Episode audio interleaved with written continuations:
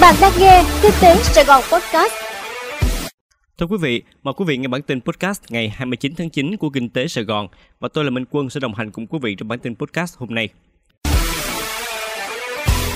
VN Index về lại vùng đáy của năm khi nhiều cổ phiếu giảm sàn cuối phiên. Thưa quý vị, cuối phiên giao dịch ngày 28 tháng 9, chỉ số VN Index đóng cửa ở mức thấp nhất kể từ đầu năm đến nay, sau khi giảm mạnh gần 23 điểm, trở về lại vùng điểm thấp nhất của năm, đi cùng tâm lý lo ngại chỉ số có thể tiếp tục phá đáy.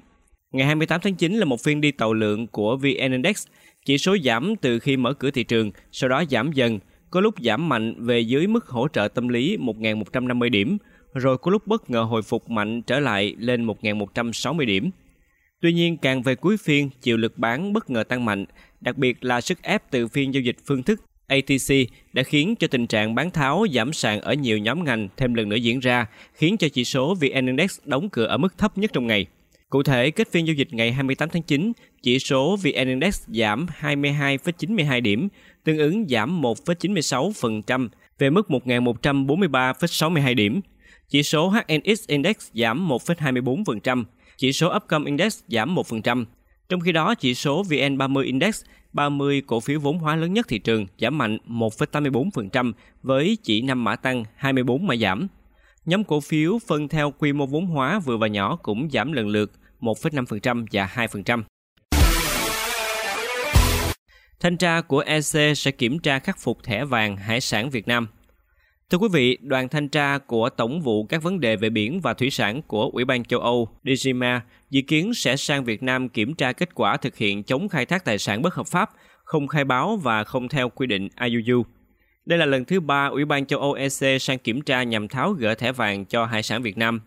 Thông tin từ Tổng cục Thủy sản cho biết, đoàn thanh tra của DGMA dự kiến sẽ sang Việt Nam kiểm tra kết quả khắc phục khai thác IUU từ ngày 20 đến 28 tháng 10 tới.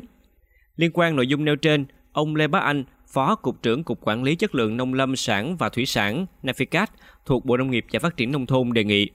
doanh nghiệp lưu ý các quy định mới của Việt Nam và Liên minh châu Âu EU nhằm sửa đổi để đảm bảo phù hợp với quy định hiện nay và thực tế hoạt động sản xuất, chế biến của doanh nghiệp.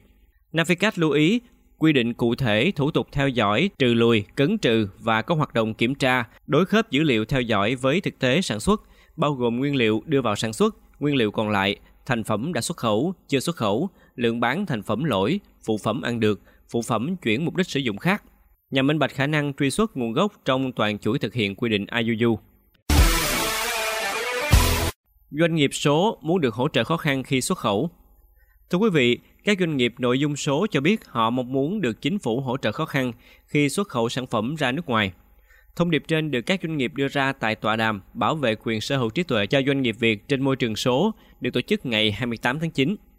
Ông Trần Lê Hồng, Phó Cục trưởng Cục Sở hữu trí tuệ cho hay, quyền sở hữu trí tuệ có tính chất lãnh thổ bởi nó sáng tạo ở Việt Nam thì nó chỉ được bảo vệ ở Việt Nam.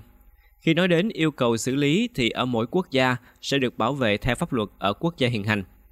Nhãn hiệu là một trong những đối tượng bị xâm phạm nhiều trên Internet và thương mại điện tử. Trong bối cảnh kinh doanh xuyên quốc gia, doanh nghiệp phải xác định việc đăng ký ra nước ngoài là vô cùng quan trọng trong việc kinh doanh và cần có chiến lược để bảo vệ nhãn hiệu của mình tại các thị trường đó. Theo sách trắng Công nghệ thông tin và truyền thông Việt Nam 2021, từ 2.700 doanh nghiệp nội dung số vào năm 2016 đã tăng lên gần 4.200 vào năm 2020. Doanh thu ngành công nghiệp nội dung số cũng tăng từ 739 triệu đô la Mỹ năm 2016 lên 888 triệu đô la Mỹ năm 2020. Trong đó riêng sản phẩm nội dung số được xuất khẩu ra nước ngoài đạt doanh thu 710 triệu đô la Mỹ vào năm 2020. Mở được 2 ngày, cửa khẩu Bắc Phong Sinh với Trung Quốc lại tạm đóng. Thưa quý vị, sau 2 ngày mở lại hoạt động thông quan, cửa khẩu Bắc Phong Sinh ở tỉnh Quảng Ninh phải tạm dừng hoạt động do phía Trung Quốc thực hiện các biện pháp phòng chống dịch COVID-19. Thời gian tạm dừng hoạt động theo thông báo từ phía Trung Quốc là từ ngày 28 tháng 9 đến hết ngày 7 tháng 10.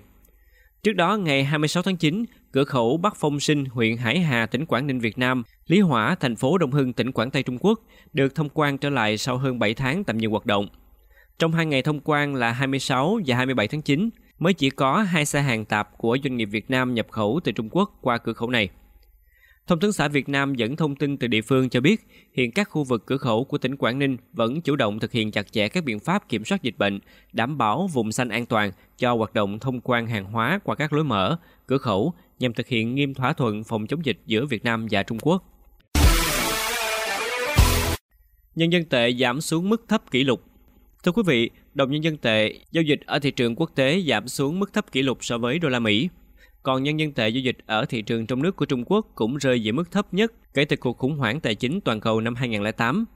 Đồng nhân dân tệ vẫn tiếp tục suy yếu bất chấp các nỗ lực gần đây của Ngân hàng Nhân dân Trung Quốc nhằm vực dậy đồng nội tệ. Giới chức trách cho rằng đồng nhân dân tệ giảm giá nhanh phần lớn là do đô la Mỹ tăng mạnh, chứ không phải do các vấn đề kinh tế trong nước. Tuy nhiên, giới phân tích nhận định Trung Quốc có thể sớm giảm tốc độ nới lỏng tiền tệ để kiểm soát đà giảm giá của nhân dân tệ. Đồng nhân dân tệ ở nước ngoài được lưu hành bên ngoài Trung Quốc đại lục và được giao dịch tự do hơn so với nhân dân tệ ở thị trường trong nước, giảm xuống mức 7,2386 ăn 1 đô la trong phiên giao dịch trưa ngày 28 tháng 9 theo giờ châu Á. Đây là mức tỷ giá yếu nhất của đồng nhân dân tệ trên thị trường quốc tế kể từ khi các ngân hàng thanh toán bù trừ ở Hồng Kông được phép mở tài khoản nhân dân tệ tự do vào năm 2010. Trong năm nay, đồng nhân dân tệ ở nước ngoài đã giảm giá 12% so với đồng bạc xanh. Trong khi đó, nhân dân tệ ở thị trường trong nước không được chuyển đổi tự do và bị giới hạn tăng giảm trong biên độ 2% so với mức ấn định tỷ giá tham chiếu mà Ngân hàng Nhân dân Trung Quốc thiết lập mỗi ngày, cũng tiếp tục giảm và rơi xuống mức thấp nhất trong 14 năm, 7,2297 ăn 1 đô la. Quý vị vừa nghe xong bản tin podcast của Kinh tế Sài Gòn. Hẹn gặp lại quý vị trong bản tin ngày mai.